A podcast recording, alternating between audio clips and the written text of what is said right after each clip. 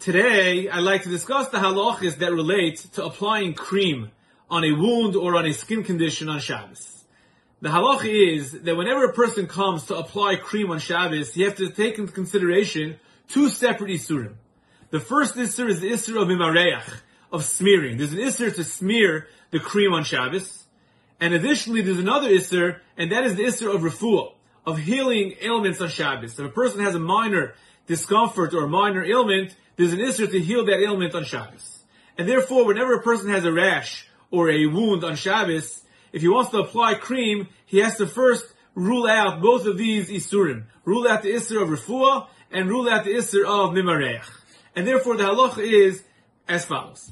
If a person has only a minor skin condition, chapped skin, some other minor condition, the halacha is that it's usher to apply cream on that skin on Shabbos because of the isser refuah.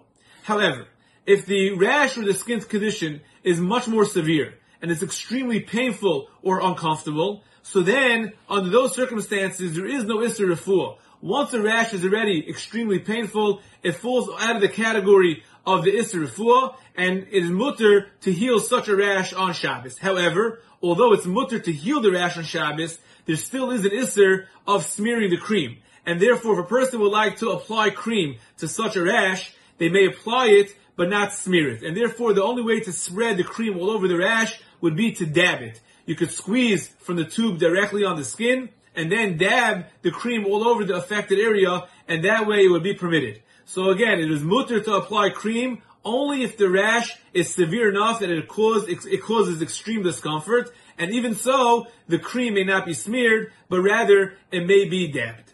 Another case in which it would be mutter to dab cream would be, let's say a person has an open cut, and he's concerned that it may get infected.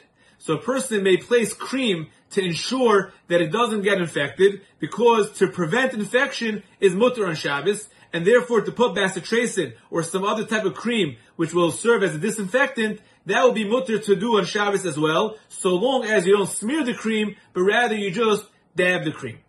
Another situation in which it will be mutter to apply cream on the skin of Shabbos is for a young child.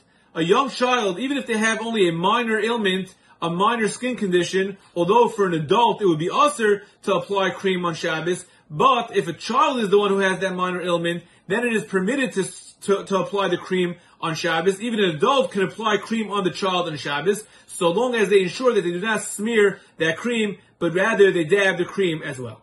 So just to recap, when a person wants to apply cream on Shabbos, they have to make sure, number one, that they never smear the cream, they only dab it. And number two, they have to ensure that there is no Isser involved in applying the cream. And therefore, for an adult, if it's a minor rash or ailment, they may not apply the cream. But if it is more severe, they may apply the cream by dabbing it. And if it's for a child, even if it's a minor ailment, a minor rash, it is still mutter to apply the cream on the child, so long as it is dabbed and not smeared. Have a wonderful day.